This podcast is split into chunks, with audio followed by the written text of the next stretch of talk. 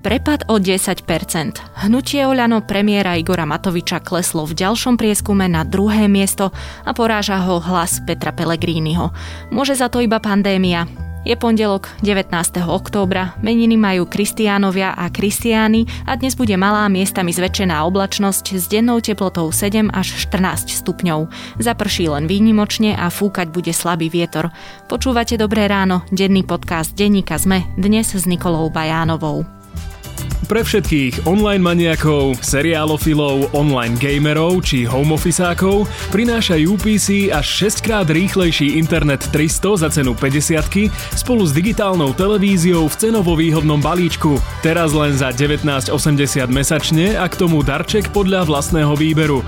Napríklad HBO na pol roka alebo smart hodinky, ale aj množstvo iných darčekov. Z UPC bude odteraz každé ráno dobré. Ak chcete ešte viac, klikajte na www.upc.sk.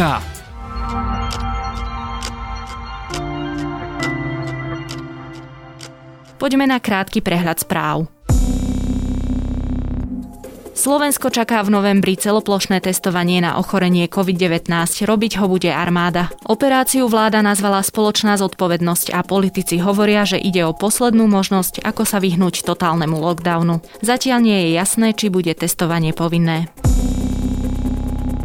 Štát zaplatí za testy na plošné testovanie viac ako 52 miliónov eur. Vyplýva to z troch zmluv, ktoré uzavreli štátne hmotné rezervy. Najvyšší počet z 13 miliónov kusov testov by mala dodať spoločnosť Eurolab Lambda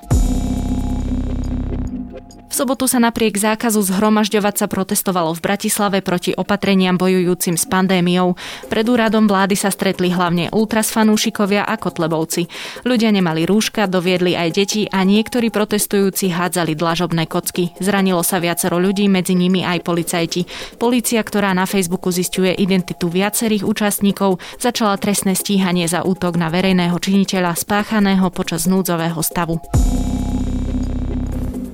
Vládna koalícia sa na mene nového šéfa generálnej prokuratúry zrejme nedohodne pred prvým kolom voľby. Poslanci tak budú hlasovať podľa svojich preferencií. Premiér Igor Matovič to v nedelu povedal v relácii na telo. Viac takýchto správ nájdete na zme.sk.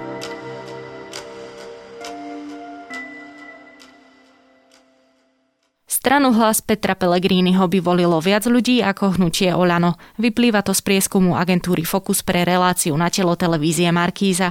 Ešte minulý týždeň to isté ukázal aj prieskum agentúry Ako pre hospodárske noviny. Navyše, premiérovú stranu by volilo 15% opýtaných, čo je o 10% menej, ako získala v marcových parlamentných voľbách. Kde hľadať príčinu? Pýtať sa budem zástupcu šéf-redaktorky denníka ZME Jakuba Fila. Vidíme, že na prvom mieste vystredalo Oľano Peter Pellegrini a jeho hlas, e, ktorý má necelých 19%.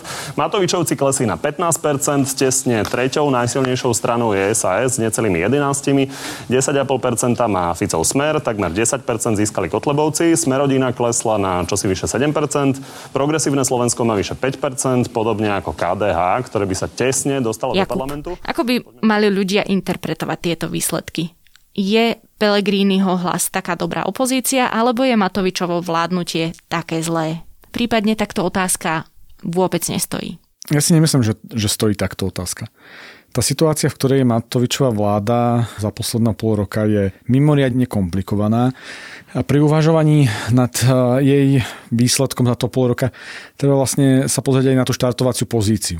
Matovič eh, pred tými marcovými alebo februárovými voľbami veľmi rýchlo nazbieral veľké množstva nespokojných ľudí, ktorých upútal svojou veľmi aktívnou takou gerila predvolebnou kampaňou z rôznych strán, to sme, to sme videli, že on vlastne posťahoval všetkým eh, naokolo, či už za ľudí, či už KDH, dobre, progresívnemu Slovensku asi úplne nie, ale proste rôznym iným stranám a on tam nazbieral a mobilizoval veľkú časť voličov na svoju stranu. A preto ten odlev, ktorý u neho sledujeme, v súčasnosti niekde už pomaly skoro na úrovni 10% za pol roka, keď porovnáme ten jeho výsledok a jeho súčasné preferencie, tak ako veľká časť z toho sú ľudia, ktorí neboli jeho ako keby kamenní alebo skalní, skalní voliči. A on možno mal šancu ich udržať, ale na to by musel mať teda ako sakra iné podmienky v súčasnosti, aby, aby ich udržal a vlastne pretransformoval ich z toho predvolebného zápalu, ako ich zapálil a, a nadchol, aby ich pretransformoval do nejakého stabilného voliča. A preto sa nám môže zdať, že ten jeho pokles je veľmi dramatický, ale ako keby ten jeho pokles je skôr podľa mňa zreálnením celej tej volickej situácie. A preto odpoveda na to, že či jeho vláda a jeho koalícia, len koalícia není teda len on, Olano, ale je to proste viacero ďalších stran a iné strany tam práve že skôr trošku naberajú. A teda, že či je jeho vláda zlá, alebo Pelegriniho opozícia dobrá, sa vlastne ne, nedá povedať. Ako Pelegrini hrá tú svoju takú tradičnú hru. Ja ho moc v podstate ani nevnímam. Z môjho pohľadu ho není vlastne ani až tak moc nejak výrazne vidieť No ale on stavia na tom odčlenení od smeru a dokonca by som ani nepovedal, že on rastie, veď on stagnuje, hej, odkedy ohlásil vznik tej strany. No otázka je, že do akej miery si Matovič môže za ten prepad sám, ale to sa môžeme povedať za chvíľočku. No ešte práve pred tým, ako sa dostaneme presne k tejto vyplývajúcej otázke, pozrime sa aj trochu na to, ako sa správajú bežne preferencie vládnych strán, čo ja viem, pol roka alebo rok po voľbách. No ono hrozne, hrozne závisí od toho, že, že vlastne za akou emóciou tam tie strany vojdu, aké sú to strany a čo vlastne začnú po tých voľbách robiť. Keby sme si teraz odmysleli, že pandémiu koronavírusu, skúsim namalovať takú alternatívnu realitu, keby sme nemali pandémiu koronavírusu, tak príde Matovičová vláda, začne realizovať vlastne svoj program, s ktorým do tých volieb šla. Takže začala by čistiť justíciu, policajný zbor, prokuratúru, začala by opravovať nejaké defekty po tom dlhom vládnutí smeru. A zjavne by v tom bola pomerne úspešná, ona to robí aj teraz, len ako keby tá pandémia to prehlušuje. A preto by ako ľudia zrazu mali pocit, že, že naplňa ich objednávku. Hej? Že naplňa ich objednávku, ktorej jej vyslovili pred tými voľbami.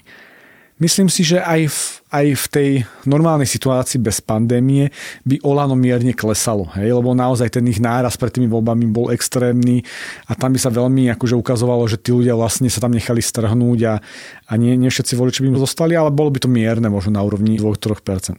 Takže porovnávať dnešnú situáciu s, to, s tou tradičnou sa vlastne úplne, úplne nedá. No. Iná vec je potom, keď príde ako reformná vláda a vyhrá po nejakom dlhšom období pomerne akože konzervatívnej vlády v tom akože nereformnej, respektíve tak nereformnej, ako bol smer, tak ľudia zrazu tiež môžu byť vyplašení, že zrazu ide veľa vecí meniť a tiež sa to môže odráziť na prepade preferencií.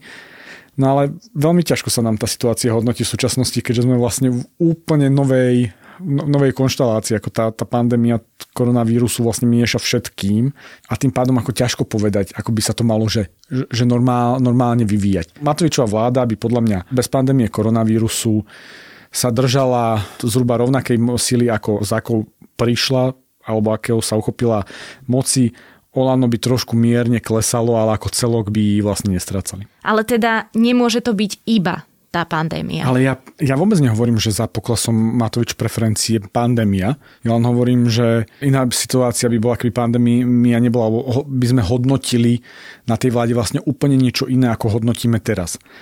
Ale tým, že pandémia, tak my zrazu všetky tie veci, ktoré s tým vlastne tá vláda, alebo nie že vláda, tá Matovičová strana, bavíme sa hlavne o ňom, lebo on není vláda celok, tak všetky tie veci, ktoré si vlastne vypýtala tú objednávku, alebo respektíve dala tú objednávku pre verejnosť, nemá šancu naplňať, respektíve to zaniká v riešení tej pandémie. Takže za poklesom Matovičových preferencií nie je pandémia, ale nie je súčasťou toho, že sa na ňo pozeráme inak. Ale ten obraz, ktorý nám on maluje, tak si myslím, že by bez tej pandémie bol podľa mňa, že dosť podobný, len by sa to ako trochu, možno sa to neukazovalo tak extrémne, hej? Lebo keď človek nejaký je, tak práve tie hraničné situácie zvýrazňujú aj osobnosť toho človeka, hej? No tak keď je niekto kľúďas a vie riešiť problémy, tak aj v tých hraničných situáciách ho vnímame ako toho pokojného, rozvážneho, pragmatického a teda. A keď je niekto streser a necháva sa lomcovať emóciami, tak to ním máva aj v tej hraničnej situácii. A teraz bez toho, aby som hodnotil zatiaľ, že či je to dobré alebo zle zatiaľ. Matovičovi sa stalo to nešťastie, že prišla pandémia, ktorá zvýraznila jeho osobnosť, ktorá v tých kľudových časoch pôsobila, alebo sa dala interpretovať ako taká živelnosť, taká tá energickosť, taká tá, že idem na hranu, ale som vlastne v tom celkom dobrý a cítim sa a teda a teda. A v tých krízových časoch, aké žijeme, sa to ukazuje... Ako problém. Nechcem povedať problém, ale, lebo ako, podľa mňa ten politik by tak nemal komunikovať, ako komunikuje, hej, ale skôr to je, skôr to je že on sa, on sa neukazuje ako líder pre krízové časy. No nemá tú krízovú komunikáciu zvládnutú. To sa mu vyčíta už veľmi dlho. Takto komunikácia je len jedna vec. Tam oveľa viac je ako riešenie, konanie a teda a teda. Možno v kľudových časoch, ktoré hold jeho smola nemal čas zažiť ako premiér, by vlastne tá jeho energickosť fungovala a fungovala by, dávala by tomu dynamiku. Dobre, občas by boli zvady, občas by bol nejaký vyrušujúci status na, na, na Facebookčikoch, občas by sa trošku posekal so sulíkom, ale v podstate by to, by to celé šlo, lebo by sme, by sme v úvodzovkách obnovovali Slovensko po vláde Smeru, alebo oni by sa nám to tak snažili predať. No na druhej strane, ale ty potrebuješ, aby premiér bol aj štátnik a človek, ktorý ťa dostatočne e, reprezentuje aj v zahraničí. Čiže e, sú nejaké body, ktoré by sa pravdepodobne stále vyčítali, bez ohľadu na to, či by išlo o nejakú superchémiu, ktorú prezentuje. Ale bol by to, ale bol by to folklór, lebo v kľudových časoch Veď, dobre, asi angličtina by vždycky bola na smiech, hej, alebo nejaké reďkovky by vždycky boli vtipné, hej, alebo ponožky, alebo ponoštičky a to panočky a, a neviem čo, jasné, hej. Ale ako, to už zase znamená, že to už je osobnosť toho človeka. Môžem s ňou súhlasiť a akože, že ne, nemusím a teda a teda. Ale neprídeš kvôli tomu o 10%. Hlavne, hlavne kvôli tomu v kľudných časoch nepríde polka národa o psychické zdravie. Lebo sme v situácii, kedy kašľať 10% preferencií Olano. My sme v situácii, kedy premiér z môjho pohľadu nezvláda riadenie štátu a kamufluje to niečím, čo v kľudných časoch by som bral ako príjemný folklórik, ale práve tým, že sme v zásadnej kríze, tak to vnímam ako, ako zlyhanie líderstva. Čiže fake it till you make it v tomto prípade absolútne nevychádza. Nevychádza, lebo tento národ dal tomu človeku 5 mesiacov kľudu, na to, aby tú krajinu pripravil na najzásadnejšiu krízu od druhej svetovej vojny, ako on hovorí. A táto vláda na čele s človekom, ktorý rieši facebookové statusiky, proste tých 5 mesiacov premrhala. A to, že je zatiaľ za to daň a teraz vo všetkej úcte k ľuďom, ktorí sú chorí a ktorí ako prišiel svojich blízkych, bavíme sa o preferenciách Olano. Ak je za toto daň 10% preferencií Olano, tak je to vlastne akože slabá daň. Hej. Premiér by sa mal začať ako veľmi zamýšľať nad tým, či sú podstatné škriepky so sulíkom, lebo to je tá jeho posledná, posledné dni. Hej. Že on si myslí, že nejakou škriepkou so sulíkom zase naberie nejaký drive, ale to už nefunguje na ľudí. To by fungovalo na ľudí v tých pokojných časoch, ale tie nemáme. No navyše ten prieskum, o ktorom sa teraz vlastne rozprávame, zachytil už tú škriepku a Sulik aj podľa tohto prieskumu posilnil a Matovič tiež oslabil. Áno, to sa nám môže zdať z tej analýzy tých preferencií na prvú dobrú, len, len znova, ako sme si na úvod povedali. Od Matoviča oveľa rýchlejšie, ako by to bolo za normálnych okolností, odchádzajú tí voliči, ktorí boli v tom januári a februári nadchol svojou kampaňou. Čas z nich sa vracia k svojim stranám, ktorým smerovali predtým, takže tam môžeme vidieť mierny nárast. Sme rodiny zase v nejakých veciach. Tam môžeme vidieť aspoň v tom prieskume Fokus trošku stabilizovanie preferencií KDH a za ľudí a tam môžeme vidieť aj ten nárast SAS nárast SAS je podľa mňa vyšší práve preto, že, že časť ľudí tie posledné spory ako vníma sa dáva na stranu Sulíka, ale ako není ten náraz, hlavne ak sa bavíme o tom prieskume Fokusu, v tej Saske taký, taký výrazný. Keby sme brali ako Bernú mincu ten prieskum AKO, ktorý vyšiel, vyšiel trošku skôr, kde tá Saska sa na to Olano už doťahovala, bol rozdiel medzi nimi necelé 2%, tak to by sme už akože mohli hodnotiť, že, že Saska rastie na úkor Olano, ale zatiaľ by som bol opatrný ešte minimálne akože do ďalšieho prieskumu, aby sme uvideli, aký je ten trend. Ale na druhej strane, aby sme sa nerozprávali len o špecifikách e, Igora Matoviča, a jeho politiky. Máme tu presne na druhej strane toho Petra Pellegriniho, istého času veľmi obľúbeného politika, ktorému, aj keď hovoríš, iba stagnujú tie čísla, ale to je v podstate dobrý výsledok. Tých 20% nie je málo. Znamená to, že aj keď je síce ešte ďaleko do volieb, pozeráme sa na opäť budúceho premiéra? to sa pol roka po voľbách nedá povedať. Ja len poviem k tomu, že, že, že vlastne viete, Peter Pellegrini je že v skvelej úlohe, ako keby, a jedna nemá žiadnu zodpovednosť. Odchádzal z premiérského kresla, kedy držal vlastne úroveň svojej popularity relatívne vysoko, držal preferencie Smeru a vďaka nemu Smer uhral v tých posledných voľbách taký výsledok, aký uhral pomerne vysoko. Odišiel, zbavil sa nálepky Smeru, veľmi dobre konal v prvých dňoch koronakrízy, hej, kde chvala Bohu, tam bol tak krátko, že uhral to na rolu štátnika, lebo nemusel, akože musel riešiť skutočné problémy, to by som mu krivdil, keby nemusel, ale keby v, tom, v tej situácii bolo dlhšie, tak asi by sa aj u neho ukázali rôzne, rôzne problémy a zlyhania. No, akože hral to dobre. No a, a odtedy je vlastne akože, od, odtedy nemusí nič a musí sa, sa vlastne iba ukazovať a stagnovať a tomu zodpovedajú jeho percenta. No, no aj komentátori hovoria, že jemu stačí imitovať prácu. On áno, nemusí áno, reálne nič áno, robiť. Áno, vlastne to je veľmi podobné, akože to je to isté, isté čo hovorím, len inými slovami.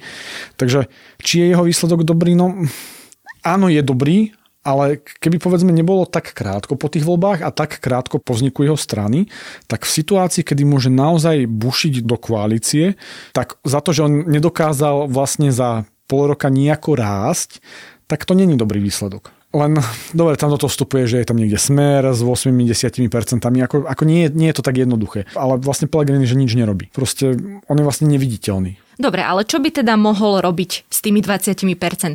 Ak by sme chceli napríklad vybudovať sociálno-demokratickú stranu západného typu, mohol by to práve teraz začať Peter Pellegrini robiť? Mohol by to skúsiť, ale podľa mňa on nikdy nevybuduje sociálno-demokratickú stranu západného typu, lebo on bol pri založení, alebo teda veľmi skoro bol pri založení Smeru a s tým Smerom to ťahal 20 rokov a obklopil sa ľuďmi, ktorí pochádzajú zo Smeru a, a teda a teda. Čiže tá výčitka, že je iba klonom Smeru, je podľa teba aj do istej miery správna? Je správna a podľa mňa bude platiť do momentu, kým nám Peter Pellegrini na praktických momentoch rozhodovacieho procesu nezačne ukazovať, že je iný a bude to musieť robiť pomerne dlhý čas, aby presvedčil širšiu časť populácie, ale na druhej strane on to vôbec nemusí robiť. Veď on má 20% alebo 19%, hej, je v súčasnosti najsilnejšou stranou, bez toho, aby hoci čo spravil, veď on je vlastne že super pozícii, akože každý politik by chcel by, byť v takej pozícii. Rozlučil sa s Fuj Fuj Ficom, hej, ktorého vlastne národ odmietol, založil si novú stranu, prebral tam akože z toho smeru relatívne ľudí s najmenej poškodeným obrazom, hoci keby sme si ich začali detailne rozoberať, tak prídeme na to, že čo to vlastne je za bandu. A jemu stačí čakať 3,5 roka. Normálne, normálne že, že bude čakať 3,5 roka, buduje spukance, budú sa pozerať na, na Solika s Matovičom a o 3,5 roka vyhra voľby s 20% a poskladá to s hocikým. Lebo 4 roky akože všetci už budú takí, že no a predsa nie je ten Peter Pellegrini iný a neočistil sa, ve to vlastne nie je smer, ako bude mať vlastne oveľa väčší koaličný potenciál a my nebudeme vedieť, že či to nie je smer alebo klon smeru. A začneme sa to dozvedať až v momente, keď on začne príjmať rozhodnutia a budeme tam vidieť, ako sa rozdeľujú tie peniaze, ako sa príjmajú zákony alebo dáčo. A potom zistíme, ako veľmi je to klon smeru. Čo toto robí podľa teba s Igorom Matovičom? A ako dlho ešte zvládne sledovať klesajúce preferencie? Ja neviem, čo to robí s Igorom Matovičom, hej, aby som bol, aby som bol korektný, lebo ako mohol by som to sna- sa snažiť, ja ho nepoznám osobne, hej, alebo tá, akože, ale mohol by som sa to snažiť interpretovať z tých, z tých jeho statusov a a teda, no tak akože nezavidím to, to nikomu, veď to by nebola pekná pozícia aj pre toho najracionálnejšieho politika, aj proste hoci kto by sa asi cítil veľmi zle, keby mal 25% a, a po pol roku by mal 15%. Nie? Ale tak spomeňme si napríklad na Mikuláša Zurindu, že tamto SDKU tiež vždycky sa zdvihla jeho volická podpora v deň volieb zázračne a potom vždycky mierne klesla a dokázala byť akože veľkým štátnikom. Ale si nie som istý, že či to je Igor Matovič. Respektíve takto. Som si istý, že to nie je Igor Matovič. Hovorí Jakub Filo, zástupca šéf-redaktorky denníka ZME. Viete čo, ak by som pol roka mal koridor do každého jedného média a mohol by som pol roka len kritizovať a každý deň dávať tlačovku o tom, ako je všetko zlé a neponúkať žiadne riešenia. My by sme mali tak podľa mňa teraz už 120% na mieste hlasu, takže sú celkom slabí na môj, na môj vkus.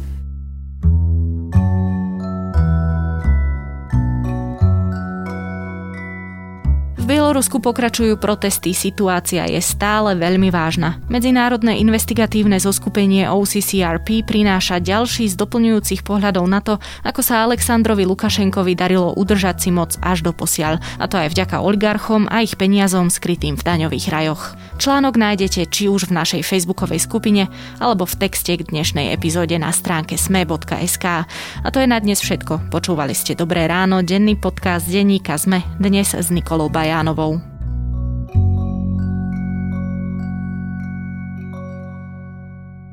Tento podcast a Internet 300 za cenu 50 vo výhodnom balíčku s digitálnou televíziou len za 19,80 mesačne plus darčekom podľa vlastného výberu vám prinieslo UPC. www.upc.sk